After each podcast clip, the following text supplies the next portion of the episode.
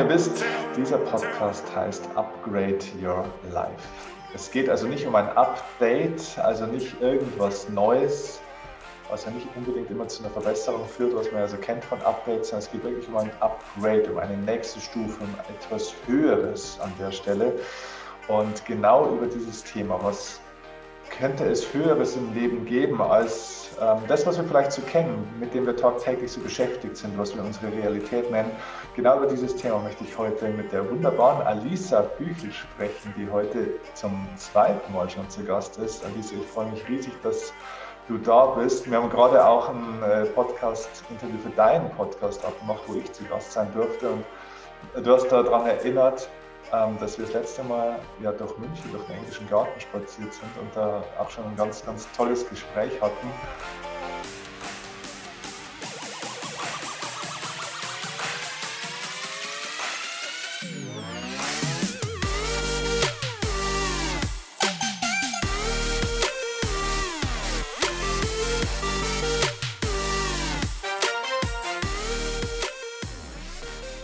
Damals, kann ich mich erinnern, haben wir auch schon ja so ein bisschen ähm, ja, deine Vergangenheit mal kurz aufleben lassen. Und damals ging es noch so um dieses Naked-Thema, um dieses ungeschminkt sein, sich wirklich zeigen, weil du ja ursprünglich ja Schauspielerin bist, äh, Moderatorin äh, bist und aber eine ganz unglaubliche, eben auch ein Upgrade, eine Entwicklung ja in deinem Leben hingelegt hast. Man sieht es, ja, du das alles, wofür eben diese, diese hochgeschminkten, hochdekorierten, in einer Showwelt verhafteten Moderatorinnen, Schauspielerinnen immer so, wofür sie so stehen, das verkörperst du alles nicht, sondern du verkörperst für mich auch was Höheres oder was Tieferes, ist vielleicht ein, ein besseres Wort.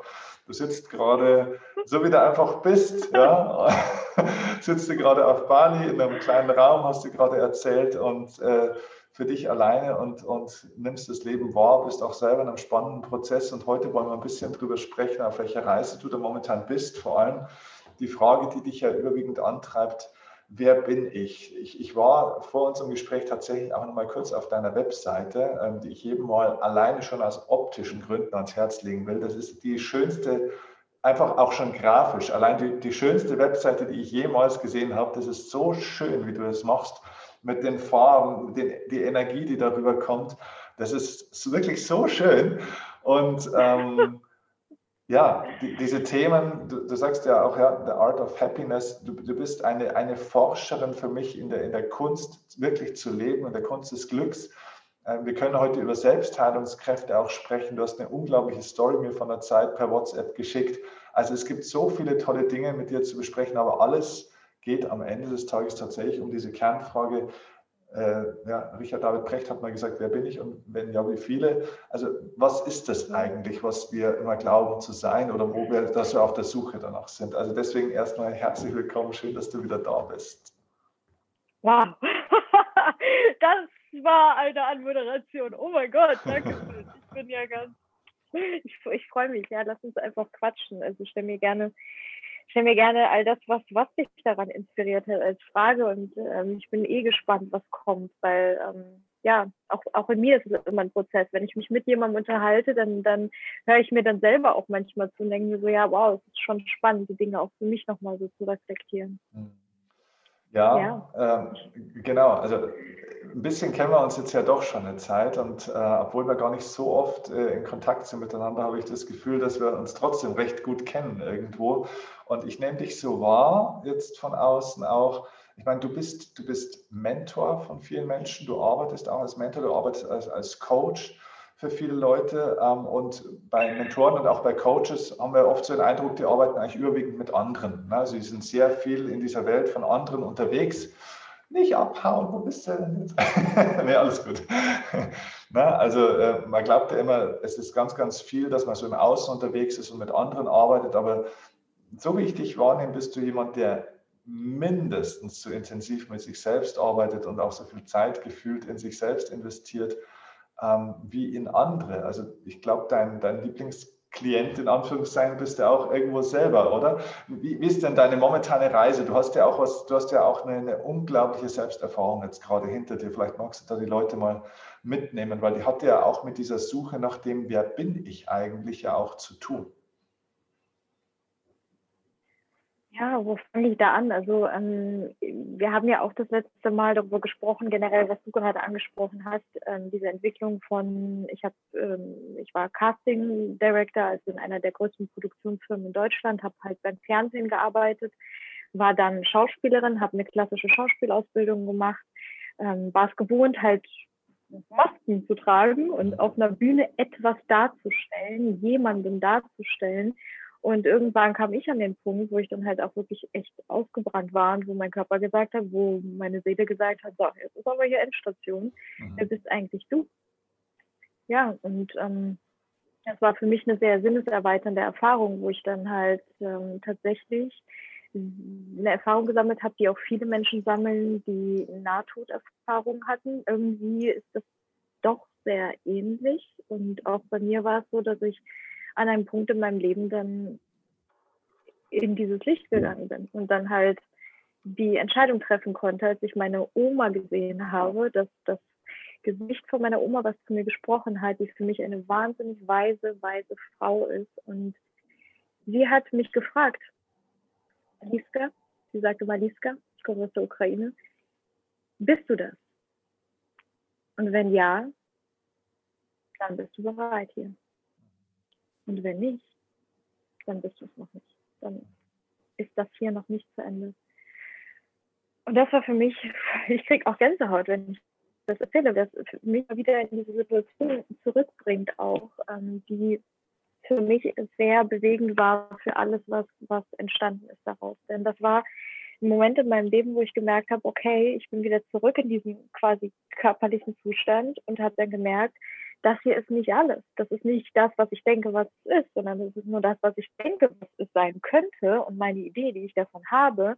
Und genauso hatte ich auch immer eine Idee von all dem, was ich gerne wäre.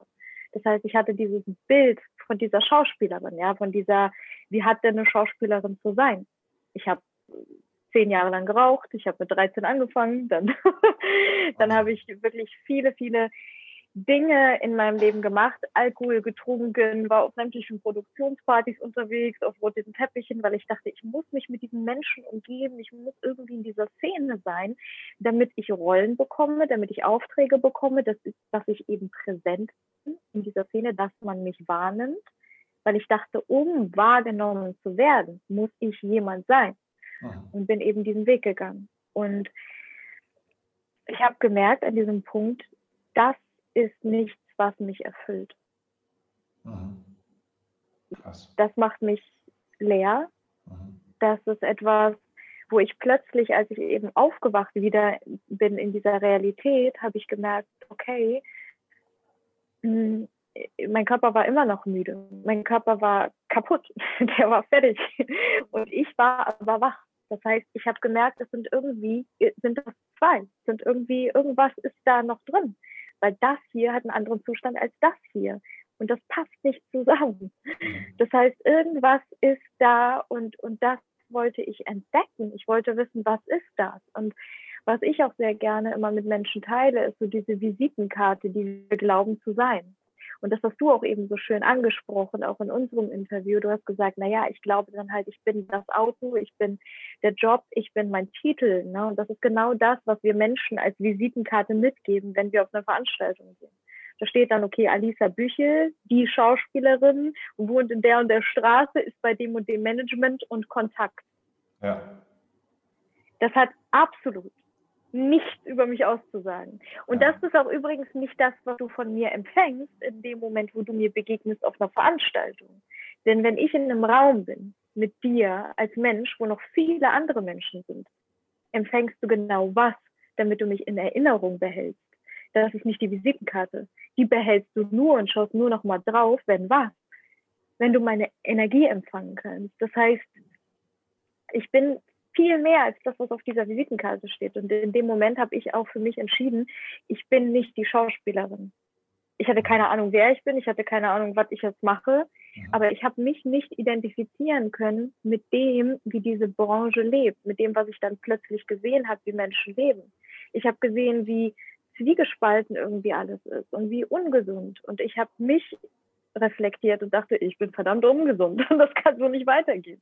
Denn ich habe versucht, ähm, Comedy zu machen und ich war irgendwie immer lustig und ich war immer so die Lustige, auch auf jeder Familienfeier, aber das war irgendwie diese Fassade und ich habe nie wirklich Freude empfunden. Ehrliche, tiefe, wahrhaftige Freude, wahrhaftiges, ehrliches Glück. Und da eben all die Geschichten abzuschälen und zu gucken und auch, ich bin heute noch auf dieser Reise. Ich glaube, das sind wir alle. Ich glaube, das nimmt kein Ende. Ich glaube, es geht nicht um dieses Ende, sondern halt einfach den Genuss dabei zu empfinden, während man Schritt für Schritt für Schritt auf dieser Reise geht, zu fühlen, zu erkennen, zu aber auch erfahren und dann nach und nach eben so eine, so eine Richtung zu kreieren, weil es ja immer ein Moment ist, in dem man sich wohlfühlt, in dem man sich identifizieren kann mit, mit dem, was man tut, mit dem, was man denkt und mit dem, was man fühlt. Weil das ist das, was ich bin in dem Moment. Und ja, das war so ein bisschen meine Reise. Deswegen sitze ich hier auch gerade in meinem Wahlort, gerade für alles, was jetzt passiert in der Welt. Ähm, ich bin in Deutschland nicht gemeldet. Also für mich ist es so, ja, ich, ich bin, spreche Deutsch, ich spreche die deutsche Sprache. Ich bin aber in der Ukraine geboren und ich spreche auch Bahasa und ich spreche aber auch Englisch. Und also letztendlich, ich bin das ja nicht. Ich bin nicht Deutsche. Und ich für mich bin einfach jemand, der hier sich sehr identifizieren kann mit den Menschen, mit der Kultur, mit der Offenheit, mit der Herzlichkeit mit der Nahbarkeit, mit der Berührbarkeit, mit diesem Echtsein. Und deswegen treibt es mich immer weiter, auch auf kleinere Inseln, wo ich merke, es ist noch reduzierter und noch reduzierter, weil ich dadurch noch mehr in mir auch sein kann. Cool. Mhm. Ähm, würdest du sagen, weil ich kann das sehr, sehr gut nachvollziehen, was du sagst mit dieser naja, die Schauspielerei und ne, die Welt des roten Teppichs, die, ich nenne es mal die Showwelt, das ist ein bisschen vergleichbar mit meiner alten Welt, äh, Tennis, Hochleistungssport oder generell Profisport-Business. Da wird natürlich eine andere Wahrheit gelebt an vielen Stellen als ähm, das, was wir jetzt für uns leben.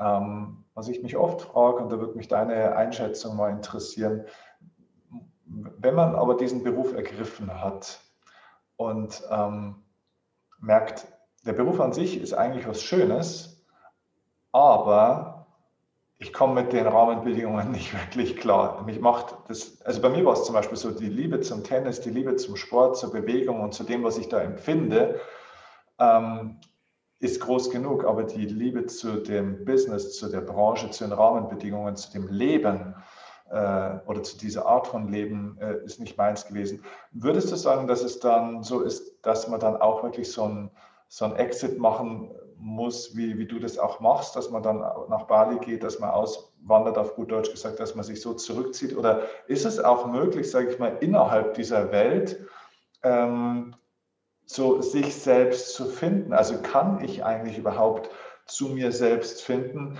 wenn ich eben nicht rausgehe aus diesem, ja, aus dieser Realität, in der die Menschen halt dann auch sind. Also auf gut Deutsch gesagt, wenn ich in Deutschland bin und halt hier lebe und so weiter, finde ich, finde ich mich in diesem Wahnsinn hier denn dann auch selber oder wie wäre hier der Weg? Weil es kann vielleicht nicht jeder dann so einen Weg gehen, wie du den jetzt gemacht hast im Außen. Eine wahnsinnig wichtige Frage und die Frage habe ich mir auch gestellt und das ist auch so, dass meine Familie auch in Deutschland lebt und ich bin super gerne bei meiner Familie, also ich bin auch super gerne in Deutschland und ich bin auch immer wieder auf Veranstaltungen in Deutschland. Und ja, ich gehe auch heute noch auf Bühnen und spreche auch heute noch vor Menschen. Und ähm, auch so, wenn du jetzt in ein Kloster, sage ich mal, pilgerst, irgendwo auf dem Gipfel eines Berges, dann kannst du da drin sitzen und dann hast du vielleicht eine super Zeit, weil du dir denkst, naja gut, so jetzt bin ich hier weg aus, aus all dem, von all den Reizen. Und doch wirst du all die Botschaften erst wirklich empfangen, wenn du wieder zurückgehst. Und das ist eben auch, da haben wir eben auch im Interview so schön drüber gesprochen, das ist die Erdung auch hier in dieser Realität, weil das ist ja die Polarität des Lebens. Es ist ja alles. Es ist nicht nur das hier oben schweben, es ist nicht nur das irgendwo, ich bin, ich mache hier mein Yoga in Bali, sondern das ist halt tatsächlich für mich All das, weil ich möchte nichts ausklammern, weil ich möchte alles sehen, ich möchte alles fühlen, ich möchte alles empfangen, weil alles auch gleichzeitig eben stattfindet. Das heißt, ich bin gerne mit den Menschen, mit allen Menschen, mit allen Gefühlen, weil auch in mir ja all das stattfindet. Ich bin ja auch mal traurig, ich bin ja auch mal wütend und ich habe auch Aggressionen in mir und die haben wir alle. Und wenn wir uns erlauben, die Fülle an all dem zu sein und das auch einfach anzuerkennen, dann können wir uns auch, dann können wir Frieden schließen, einfach inneren Frieden auch mit der Welt an sich, überall. Es ist vollkommen egal wo. Wenn ich in Deutschland nicht glücklich bin, dann werde ich auch irgendwo auf den Fidschi-Inseln nicht glücklich, sondern das ist halt letztendlich in mir. Und das heißt, definitiv kann man in Deutschland glücklich sein, definitiv kann man in jeder Branche, vollkommen egal, was, sage ich mal, das Bild der Branche darstellt, man selbst sein. Das ist ja, das hier kann mir keiner nehmen. Das heißt, die innere Freiheit, die ist ja unendlich. Und da kann auch keiner, und ich habe mir auch mal vorgestellt, ich bin ja so ein ich, ich würde gerne so Selbstexperimente machen, deswegen saß ich ja auch im Dunkeln. Ähm, erzähle ich gleich mal kurz. Aber auf jeden Fall, wie ist es denn, wenn ich mir alles nehme? So kann ich dann trotzdem glücklich sein?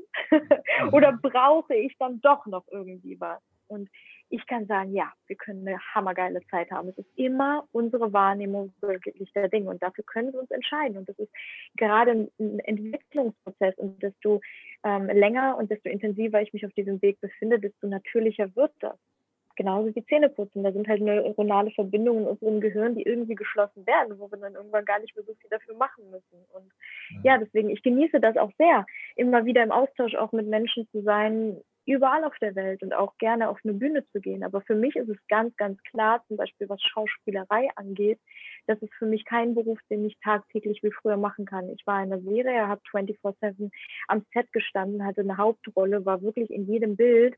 Das heißt, ähm, und, und als Schauspieler, wenn du ein guter Schauspieler bist, dann lebst du in dem Moment diese Emotionen.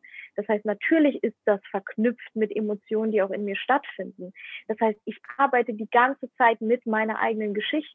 Und irgendwann drehe ich am Rad, weil wenn ich wirklich die ganze Zeit all diese Emotionen fühle, von glücklich, traurig, ängstlich, wütend, dann, dann, also das ist ja, das ist für mich nicht gesund, weil das mhm. ein, ein emotionales Stresslevel ist, was hier stattfindet. Und da der Körper, der, der kann das über Dauer nicht halten. Das heißt, entweder ich habe Peaks und wirklich Lows, wenn ich das möchte und wenn ich mich dafür entscheide. Es gibt nur den Weg, dass ich wirklich für mich bewusst entscheide, wann mache ich das ganz, ganz gezielt und dann bereite ich mich darauf vor, wie auf einen Marathon, aber ich kann nicht jeden Tag diesen Marathon rennen. Für mich geht das gesundheitlich nicht, es sei denn, ich finde für mich einen Weg, ähm, auch als Schauspieler, nicht 100.000 Prozent in alles, jeden Tag in jedem Bild reinzugehen. Mhm. Ja. Das verstehe. heißt, ja, ja. Ja, es ist schön, weil es eine tolle Metapher ist, weil du wirst irgendwann zu deiner Rolle sozusagen. Ja? Und das haben wir ja eigentlich in, in jedem Beruf. Ne? Wir spielen ja alle verschiedene Rollen, haben alle verschiedene Hüte auf und wenn ich irgendwann diese Distanz dazu verliere, sozusagen, ne? und meine Rolle wird auf einmal ich, ne? das meinst du ja auch mit die, die Maske dann auch irgendwann mal ausziehen, sozusagen. Die Maske ist ja nichts Schlimmes, aber wenn ich glaube, ich bin die Maske, dann wird es irgendwann eben nicht mehr so ganz gesund. Ähm, apropos Gesundheit, magst du das mal vielleicht ein bisschen mit uns teilen, diese, diese Reise, die du jetzt auch in der letzten Zeit gerade auch so gemacht hast? Ähm, was waren das so besondere Erfahrungen, die du gemacht hast? Was waren Dinge, die du getan hast? Du hast mal, wie gesagt, der, der wildeste Dinge erzählt in der WhatsApp in, in, in, drei, vier Minuten, was da alles so bei dir nochmal passiert ist. Weil das ist auch nochmal spannend. Am Anfang, glaube ich, stellt man sich immer fest äh, oder stellt man sich immer vor, okay, ich komme aus einem normalen Leben und äh, dann probiere ich Dinge aus und macht man natürlich ganz krasse neue Erfahrungen. Jetzt bist du ja aber schon seit einiger Zeit auf so einem Weg und wo wir uns in München getroffen haben, warst du ja schon auch wahnsinnig weit in deiner Entwicklung. Und jetzt hast du aber vor kurzem nochmal äh, so krasse neue Erfahrungen gemacht, auch gerade in Richtung Selbstheilung, Selbstheilungskräfte, Selbstheilungserfahrungen. Was war das so in den letzten ein, zwei vielleicht drei Jahren so das Spannendste, die besondersten Erkenntnisse, Erfahrungen, die du da für dich gemacht hast auf deiner Reise? Oh, viele. Aber jetzt gerade 2020 war für mich persönlich ein super transformierendes Jahr. Ähm, wahnsinnig interessant, total ungeplant. Ähm, zum Beginn des Jahres ist es bei mir immer so, und vielleicht kennst du das auch, wo du dir so denkst, auf deiner Reise auch, oder vielleicht für den Zuhörer oder den Zuschauer jetzt gerade in dem Moment, oh, jetzt habe ich es kapiert. Ja, jetzt habe ich es jetzt hab wirklich verstanden. Boah, das war so ein riesen Aha-Moment. Und dann äh, plötzlich hat man so das Gefühl, jetzt weiß ich. Und das hatte ich öfter in meinem Leben, dass ich dachte plötzlich, oh, jetzt habe ich die Erkenntnis. Jetzt macht das alles Sinn. Und trotzdem zu wissen in dem Moment, das ist ein klitzekleiner Ausschnitt aus etwas, was so viel größer ist. Und deswegen für mich, weil ich so viele auch Ideen habe, ich bin ein Mensch, jeden Morgen wache ich irgendwie auf und ich denke so, oh ja, das muss ich noch unbedingt machen und das könnte ich noch umsetzen und mit dem könnte ich noch und das noch und so, das ist wundervoll. Das ist eine tolle Lebenskraft und Energie und Schöpfertum, aber da zu schauen und für mich auch jedes Jahr, deswegen mir die Auszeit zu nehmen, gerade auf einer noch kleineren Insel wie auf der, auf der ich jetzt gerade bin, und die können wir überall auf der Welt finden. Die Inseln, die finden nicht im Außen statt, sondern das, was wir eben schaffen. Und letztes Jahr war es für mich eine Höhle, eine dunkle Höhle tatsächlich. Ich habe eine ein Dunkel-Retreat mit mir selbst gemacht. Ähm, ich kenne jemanden, der hat Höhlen gebaut, auch dafür ausgebaut, dass man da reingehen kann. Und man ist im komplett Dunkeln ohne alles mit sich alleine. Das heißt, ich bin in diese Höhle gegangen für eine komplette Woche. Und ja, ohne natürlich nein, ich hatte kein Handy, ich hatte kein Wi-Fi und auch keine Taschenlampe, sondern ich äh, saß da tatsächlich in dieser Höhle. Ein Einzige, was ich hatte, war meine Yogamatte, auf der ich dann geschlafen habe. Ich habe da auch bei Instagram ein schönes Video geteilt, dass man da so ein bisschen sich vorstellen kann, wie das so ist. Und ähm, für diejenigen, die sich jetzt fragen, hast du denn da was gegessen? Ja, also es gibt quasi in dieser Höhle einen Zugang von außen. Das ist wie so eine Röhre. So kann man von außen die Röhre aufmachen. Man kann Essen, also eine Tupperdose reinstellen und sie wieder zudrehen. So dass ich von innen das aufmache, sie rausnehme, dass kein Licht reinkommt und sie wieder zudrehen. So. Wie Knast. Und dieser Wunder. ja. Deswegen so viel dazu. Ne? Wenn, wenn einem alles genommen wird von außen, kann man dann noch glücklich sein. Und ich hatte furchtbar viel Angst in meinem Leben vor so unglaublich vielen Dingen. Vor fast allem, was ich heute mache, hatte ich verdammt viel Schiss. Und die größte Angst hatte ich vor Dunkelheit und davor, vor Menschen zu sprechen ja, auf einer Bühne zu stehen. Deswegen, ich war nie die geborene Schauspielerin. Ich habe all die Dinge in meinem Leben nur gemacht, um in meine Ängste zu gehen. Aber das war komplett unterbewusst. Und so habe ich mich in dem Moment einfach bereit gefühlt. Warum auch immer bin ich morgens aufgewacht und wusste, es ist Zeit für mich, jetzt dieses ja, diese Erfahrungen zu machen, einfach in der Dunkelheit zu sein. Das war nichts, was ich geplant habe. Ich habe mir nicht irgendwann mal gedacht, oh ja, im Jahre 2020 äh, werde ich ein Dunkelretreat machen. Das steht jetzt auf meiner Liste. So, jetzt äh, ist es soweit, jetzt mache ich das. Ich habe immer Besseres zu tun. Wir alle haben immer Besseres zu tun, als mal eben für eine Woche in der dunklen Höhle zu sitzen. das heißt, ne? Und genauso auch das, was danach passiert ist. Also ich hatte in dieser Höhle so unglaubliche Erkenntnisse, was machst du dann den ganzen Tag? Ne? Meditieren. Also letztendlich nicht bewusst, sondern für mich bedeutet Meditation einfach bewusstes Sein, in dem Moment zu sein, in diesem Moment anzukommen. Und ich habe ja gar keine Wahl, weil es ist ja alles weg. Ich habe ja in dem Moment nur das. Und ja, ich höre Dinge, ich höre all das, was um mich herum ist. Das heißt, ich bin mitten im Dschungel gewesen. Diese Höhlen wurden von einem ähm, heute Mitte 50-jährigen Franzosen gebaut. Ein super cooler Typ, Santosh. Mit dem habe ich mich vorher noch ausgetauscht. Und ähm, er geht manchmal für einen kompletten Monat in diese Höhlen rein. Ein super inspirierender Mensch. und ich habe dann alles wahrgenommen von außen. Das heißt, ich wusste auch anhand der Grillen, wann Tag und Nacht ist. Das heißt, es gab schon einen Schlaf-Wach-Rhythmus. Das heißt, ich bin dann auch ganz normal ins Bett gegangen und habe geschlafen ich bin ganz normal morgens aufgewacht und ich habe mir sogar meine Zähne geputzt.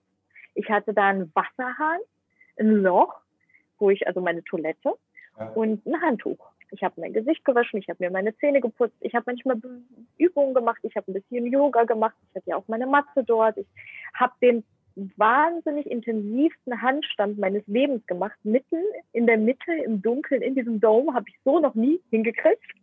Aber dort ging das plötzlich, weil es da nicht mehr wirklich oben und unten gab. Da gab es einfach Balance. Und mhm. ich habe auch nach drei Tagen hatte ich keine Gliedmaßen mehr. Da hatte ich keine Arme und keine Beine mehr. Das Was, weil die Grenzen so verschwimmen plötzlich. weil unsere Wirbelsäule auch natürlicherweise DMT produziert. Das ist ja eine sinneserweiternde, sage ich mal, drogenähnliche Substanz aus unserem eigenen Körper. Ich habe noch nie in meinem Leben Drogen genommen. Mhm. Okay, außer das eine Mal. Das ist eine andere Geschichte. Da, da äh, habe ich aus Versehen, naja, das erzähle ich mal ein anderes Mal, aber das war nicht geplant. Auf jeden Fall ansonsten nie bewussterweise. Ich bin jemand, der noch nicht mal, ich trinke keinen Alkohol, ich rauche nicht mehr, ich bin halt echt so, ich kann nicht mal Kaffee trinken, weil ich zu mhm. sensitiv bin. Mhm. Und dann hat meine Wirbelsäule mir quasi aus meinem eigenen Körper heraus äh, meine Sinne so weit geöffnet, dass ich die Möglichkeit hatte, wirklich eine, eine, eine sinneserweiternde, also eine, eine Out of Body Experience zu machen. Das heißt, ich habe meinen Körper tatsächlich wahrgenommen. Ich habe ihn gesehen, mhm. selbst im Dunkeln. Mhm. Und ähm, ja, das lässt sich schwierig beschreiben in Worten, weil auch Spiritualität etwas ist, das können wir nicht in Worten beschreiben. Das ist mhm. etwas, das müssen wir fühlen. Aber ich habe dort etwas gefühlt, was viel, viel, viel weiter ist als ich. Und das ist eben dieses, ähm, dass zum Beispiel meine Mama, die absolut, sage ich mal, nicht spirituell ist, mir eine Sprachnachricht geschickt hat von 20 Minuten, als ich aus dem Dome war, habe ich die angehört, dass sie genau dasselbe gesehen hat, was ich gesehen habe an diesem selben Tag. Und dieser, dieser Dome, das heißt das, worin ich dort meditiert habe und war, ist einer Gebärmutter nachempfunden. Bewussterweise. Das heißt, man geht zurück in die Gebärmutter, aus der man entstanden ist. Das ist wie eine wie ein Rebirthing. Das heißt, man wird wiedergeboren in eine neue Welt, aber als neuer Körper in demselben Dasein. Wahnsinn. Krass. Und ja. Ja. Was, was war denn das Erste, was du, äh, was du gemacht hast, als du dann draußen warst? Oder gab es auch irgendwas, auf was du dich besonders gefreut hast dann? Also das erste war, ähm, er hat dann immer so, wenn ich Essen bekommen habe, hat er immer so dreimal wie so Dumbledore von Harry Potter an die Tür geklopft, damit ich wusste, ah, okay, gleich äh, gibt's Essen. Und da war immer so dü, dü, dü. und dann ähm, an diesem Tag, ich wusste gar nicht mehr so, wie viele Tage habe ich eigentlich noch. Ich wusste ja, ich hatte ja gar keine Zeitrechnung mehr. Ich wusste ja. Tag und Nacht wegen den Grillen, aber sonst dachte ich mir, und dann an diesem Tag hat er mir gesagt, okay, du heute gleich ist es soweit.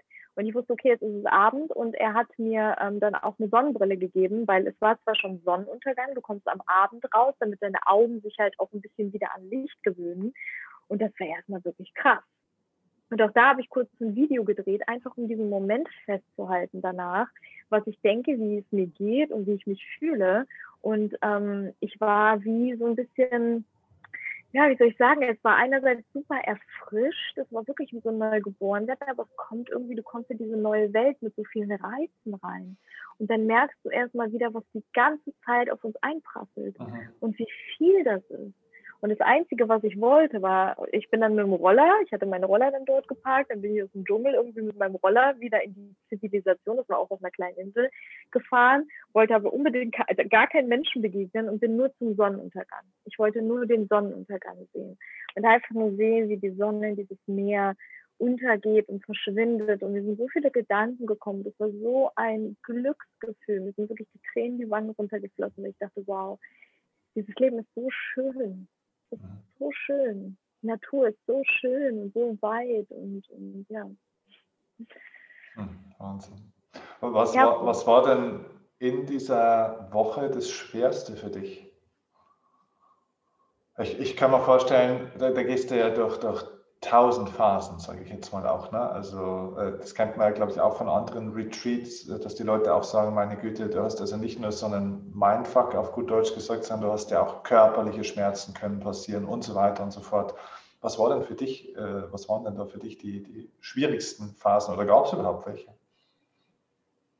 Nee, was ist das? nee, aber, nee, also das, also bei mir war es tatsächlich vorher noch viel schlimmer. Also für mich tatsächlich halt, weil, weil ich habe halt ein Unternehmen und ähm, währenddessen waren halt bestimmte Prozesse auch im Gang. Das heißt, es ist ja nicht so, dass ich plötzlich sage, okay, so jetzt bin ich erstmal mal einfach mal weg.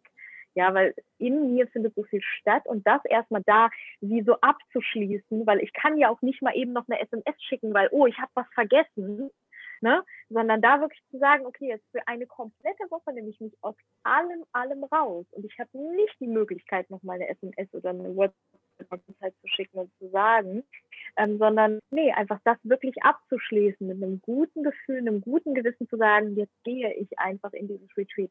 Und für mich war es wirklich wie, oh Gott, oh, ich habe mich so gefreut darauf, einfach nicht zu tun.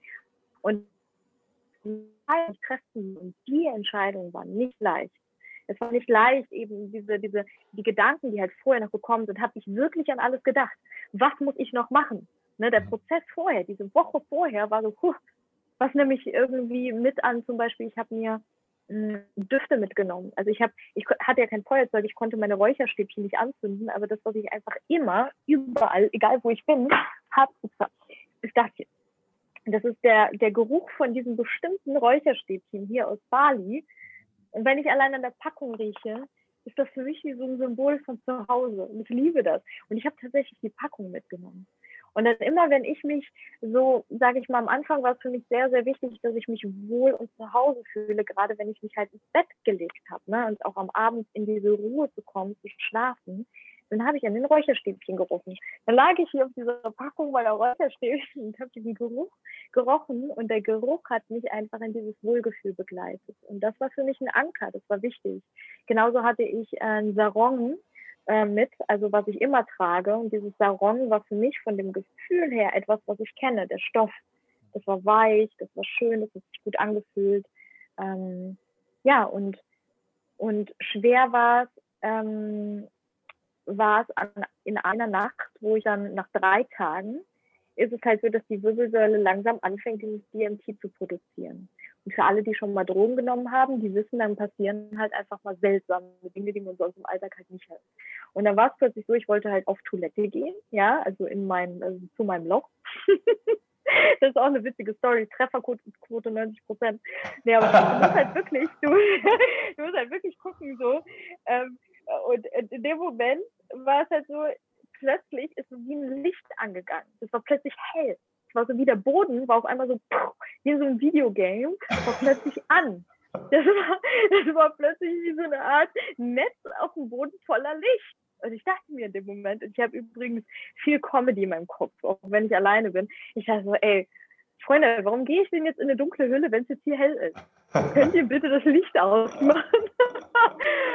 Und es ist nicht so, dass ich richtig genervt war davon, dass in dem Moment, dass es einfach hell war. Und das Interessante ist, wenn du, ähm, wenn du Gegenstände auch hast, wie eine Flasche, ist es ja so, okay, wir denken, wenn das Licht aus ist, sehe ich die nicht mehr. Aber auch das ist ja Energie. Das heißt, auch das hat ja einen Kegel. Und dieser Kegel von den Gegenständen, die in diesem Dome waren, war dann am Ende so, dass ich es wirklich sehen konnte, auch ins komplett Düsteren. Ich konnte die Energie der Dinge wahrnehmen.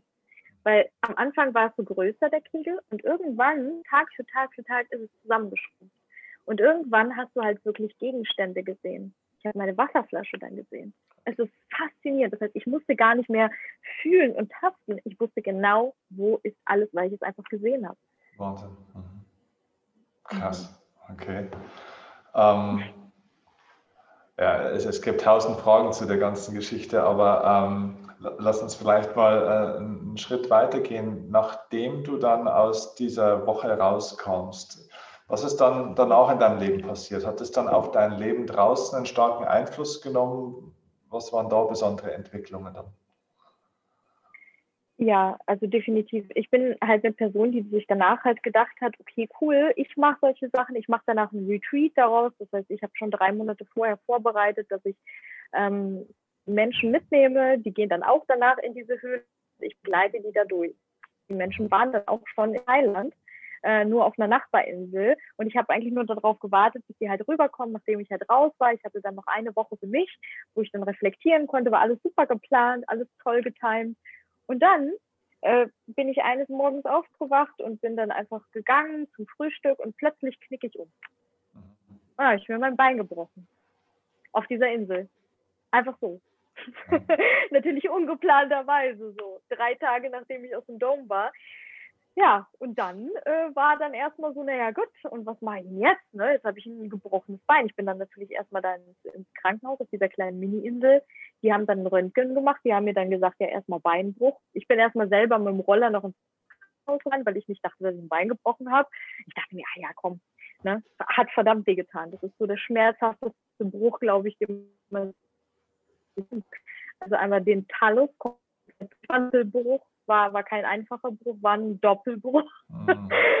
Und die sagten dann zu mir, du, ähm, du brauchst eine OP, du brauchst eine Operation. Ähm, und in dem Moment habe ich dann so um mich herum geguckt, so in diesem Operationsraum, es war alles in einem Raum, mit Hunden und Katzen und hier neben mir wurde ein Kind äh, gerade genäht und da vorne ist äh, eine Frau gerade gestorben tatsächlich. Ähm, ja, und alles war so in diesem einen Raum. Und ich dachte so, nee, äh, das sehe ich gerade nicht. das, das sehe ich gerade nicht. Ich wusste nicht was, ich wusste auch nicht wie, aber ich wusste so, dass das sehe ich einfach gerade nicht. Und dann bin ich halt jetzt, habe ich einen Gips bekommen. So einen Gips, äh, wie man den halt so im Krieg früher bekommen hat. Ähm mit so Holzkrücken. Und dann bin ich halt zurück auch in mein, in mein Hotelzimmer dann. Ich musste auch umbuchen, mein Hotelzimmer umbuchen, weil auf so einer kleinen Insel hast du überall Sand. Ist halt nicht so einfach mit Krücken. Und äh, auf dieser Insel gab es dann natürlich auch irgendwie nur Berge. Das heißt, ich musste irgendwie ein Hotel finden, wo ich nicht 100.000 Treppen hoch und runter laufen musste mit diesen Krücken. War schwierig. Das heißt, ich hatte ein Hotel mit 100.000 Treppen. ich dachte mir, okay, komm, die Herausforderung nimmst du dann an, bevor du noch weiter suchst. Und ähm, dann ist die Reise halt tatsächlich dahin gegangen, dass ich gesagt habe, okay, wo ist der Ort, an dem ich heile? Wo, wo, wo sehe ich mich gerade heilen? Weil ich sehe diese Operation gerade nicht. Und ich habe mit meiner Mama telefoniert und sie hat mich gefragt, Alisa, ich glaube, es ist keine Option wahrscheinlich, so wie ich gerade höre, nach Deutschland zu kommen. Und ich sagte, äh, also es war wirklich wie so ein Impuls in mir, der hat sofort gesagt, nein, ist es nicht. Und ich habe gesagt, ich werde nach Bali fliegen.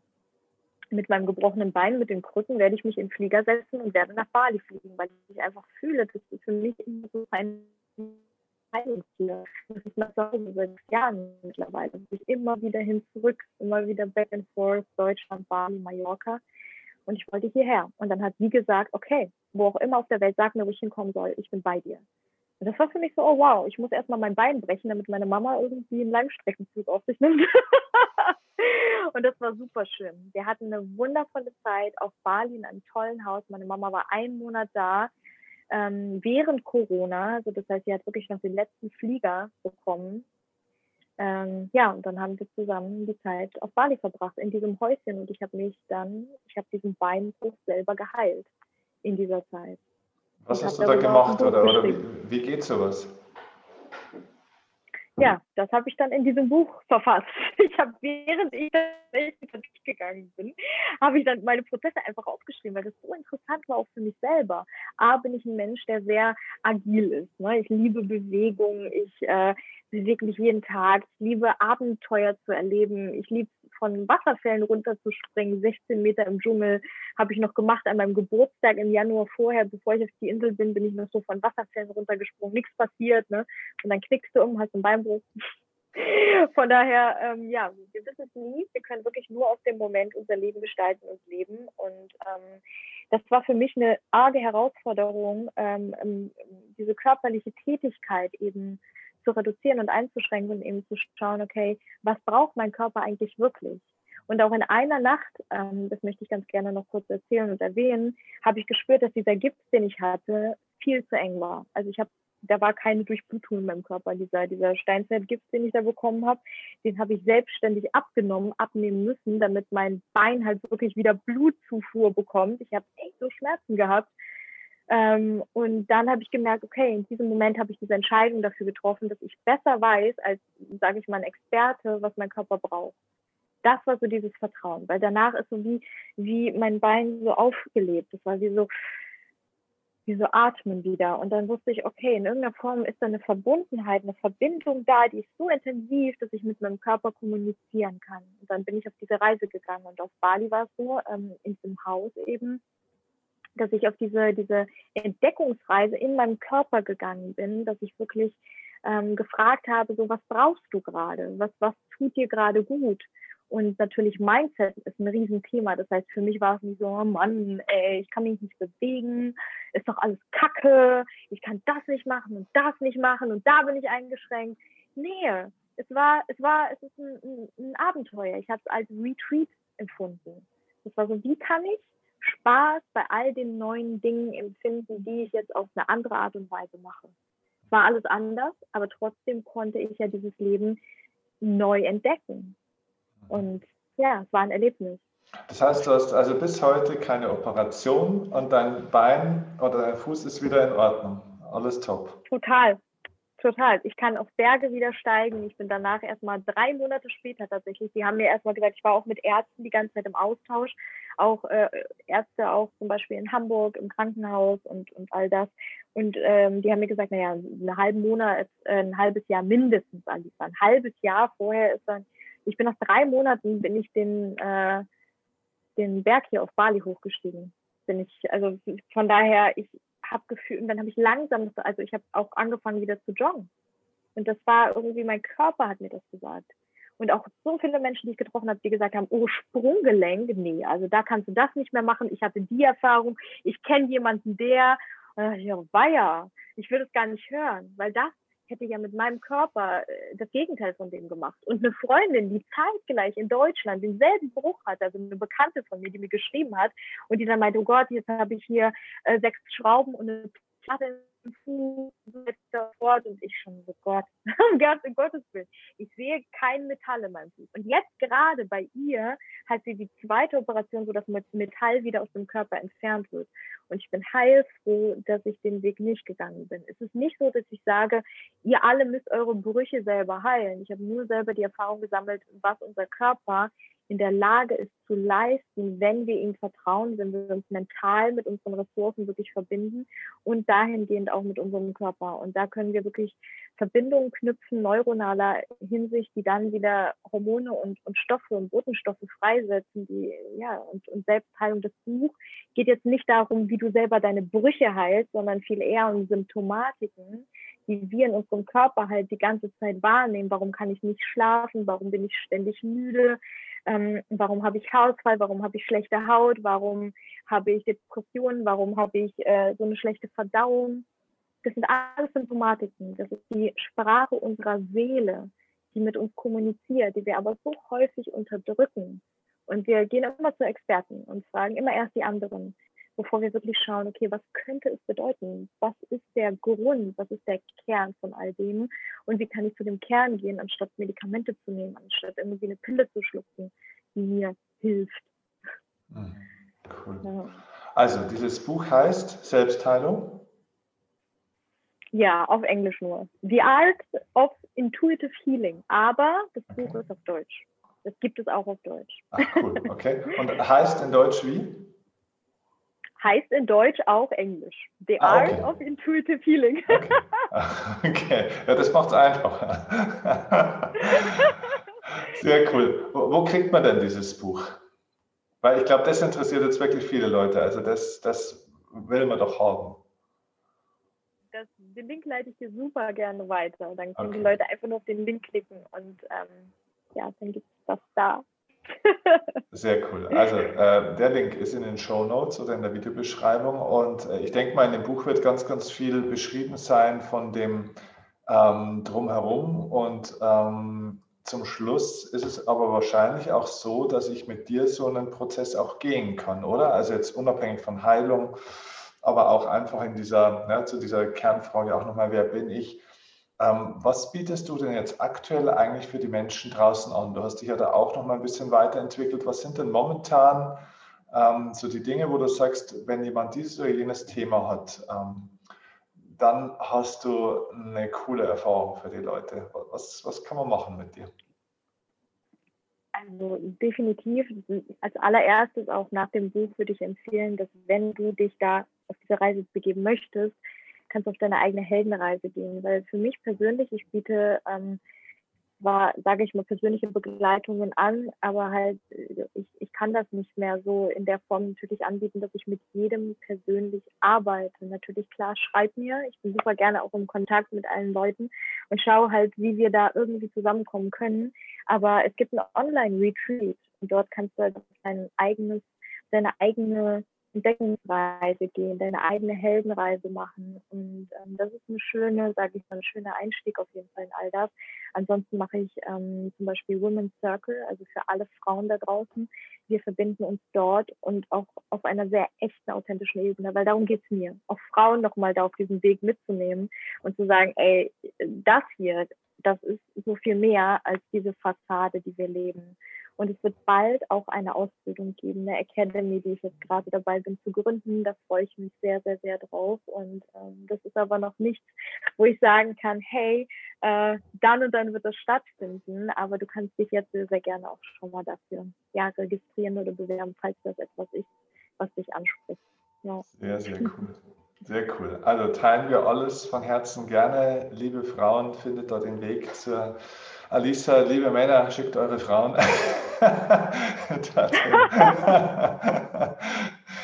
genau. Und ähm, ja, vielleicht zum Abschluss für dich äh, oder an dich die Frage, ähm, was glaubst du jetzt in diesem Jahr 2021? Was ist hier mh, hm, für uns, unabhängig von vom der individuellen Aufgabe, die jeder Mensch in seinem Leben hat, weil er auf seinem individuellen Weg ja ist, was ist so unsere wichtigste Bewusstseinsaufgabe, wofür wir dieses Jahr nutzen sollten, was vielleicht alle Menschen betrifft aus deiner Sicht?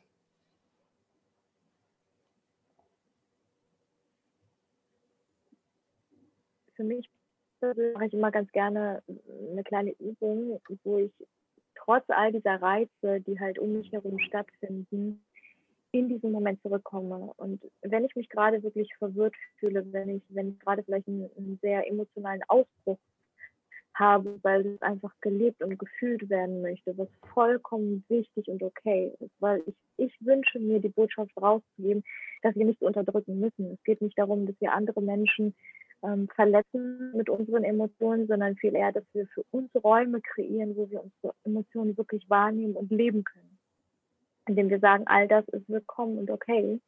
Und ähm, in diesem darf ich aber immer sein. Und dafür sage ich immer ganz gerne 5, 4, 3, 2, 1.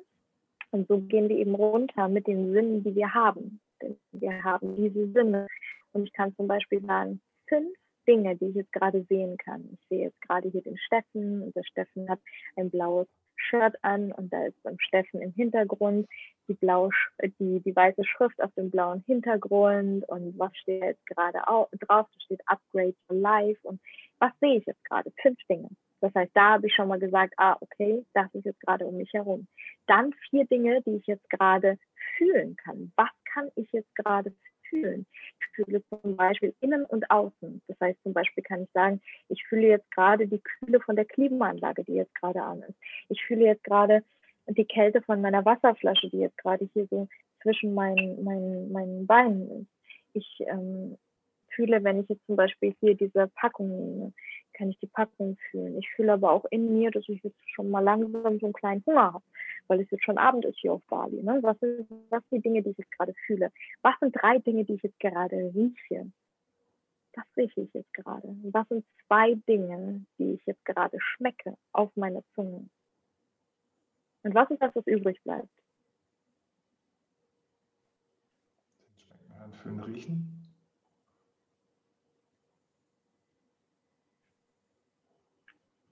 was höre ich gerade? Ja. Was ist das, was ich gerade auf den Ohren habe? Und wenn du jetzt auch gerade zuhörst, wenn du jetzt gerade das gerade äh, wahrgenommen hast für dich, wie ist das für dich? Das heißt, du kannst die Übung super gerne machen, in diesem Moment ankommen. Und das ist wirklich etwas, wenn wir in unserem Alltag immer und immer wieder in diesem Moment ankommen, wo wir unsere Sinne dahingehend schärfen, dass wir das sind, was jetzt gerade um uns herum ist und nicht all das, was da draußen die ganze Zeit stattfindet, das das findet statt, es findet statt und das brauchen wir nicht zu bremsen und aufzuhalten, sondern viel eher immer wieder in diese Erdung, in diesen Moment zurückzukommen von dem, was jetzt hier stattfindet. Und desto mehr wir stattfinden, desto präsenter wird die Welt und desto präsenter die Welt wird, desto mehr, mehr wachen wir alle auf. Und ich glaube, das ist das, was wir alle für uns tun können, aber auch genauso fürs Kollektiv, für die Gemeinschaft. Cool. Ja, das ist eine tolle, tolle, tolle Übung. Gibt es äh, von diesen äh, Sinnen, die du jetzt praktisch reduziert hast oder die du durchgegangen bist, gibt es da genau diese Reihenfolge oder ist die Reihenfolge hier egal? Das kannst du genauso machen, wie du es möchtest. Okay. Das ist super frei. Da braucht man kein Konzept, sondern du hast Sinne und du sagst, welcher ist jetzt der, mit dem ich anfange. Schön. Also großartig. Großartig, jedes Mal mit dir. Ich freue freu mich ja jetzt schon aufs nächste Interview. du, ich danke dir ganz, ganz herzlich für diese, äh, ja, für diese, für diesen tollen Einblick auch in deine Reise, in deine unglaublichen Erfahrungen, auch in deine Weisheit. Ähm, großartig, wirklich. Und ähm, war ein ganz, ganz großes Geschenk. Und ich hoffe, dass ganz viele den Weg zu dir auch finden. Ja, danke, dass du die Plattform dafür bietest. Und danke, dass du so eine Plattform bietest für Menschen, die einfach sich connecten können, vernetzen können, austauschen können.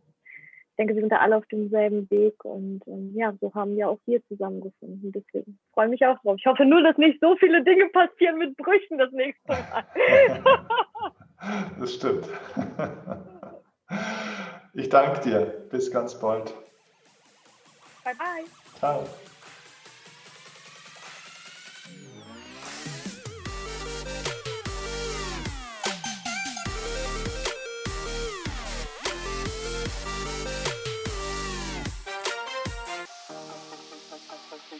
Thank